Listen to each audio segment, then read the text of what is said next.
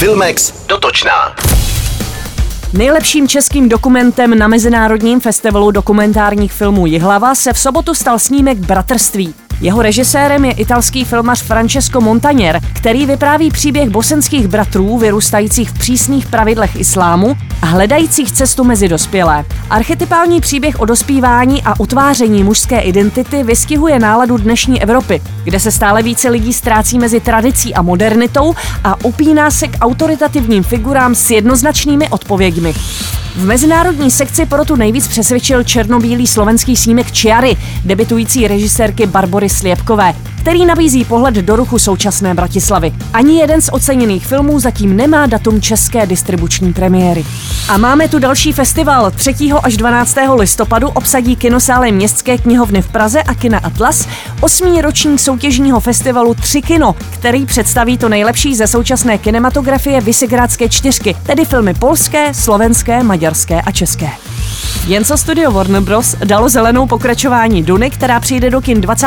října roku 2023, začal režisér Denis Villeneuve spekulovat o třetím dílu. Od začátku jsem měl v hlavě trilogii. Není to tak, že chci dělat franšízu, ale tohle je Duna a Duna je obrovský příběh. Pokud mu máte vzdát hold, myslím, že na to potřebujete alespoň tři filmy. Sledovat Paula Atreida a celý ten jeho oblouk by byl splněný sen.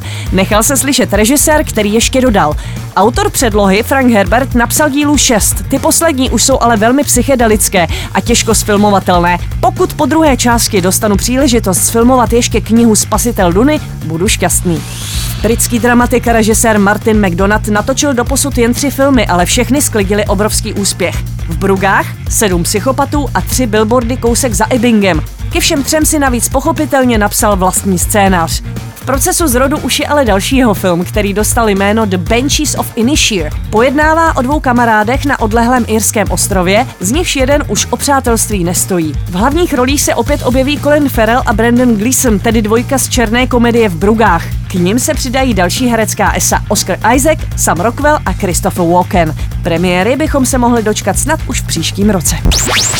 Express FM. Sponzorem pořadu je HBO Go, které přináší seriálové a filmové hity. Vychutnejte si žhavé seriálové novinky nejen z produkce HBO, česky nebo v originálním znění kdykoliv a kdekoliv. HBO Go.cz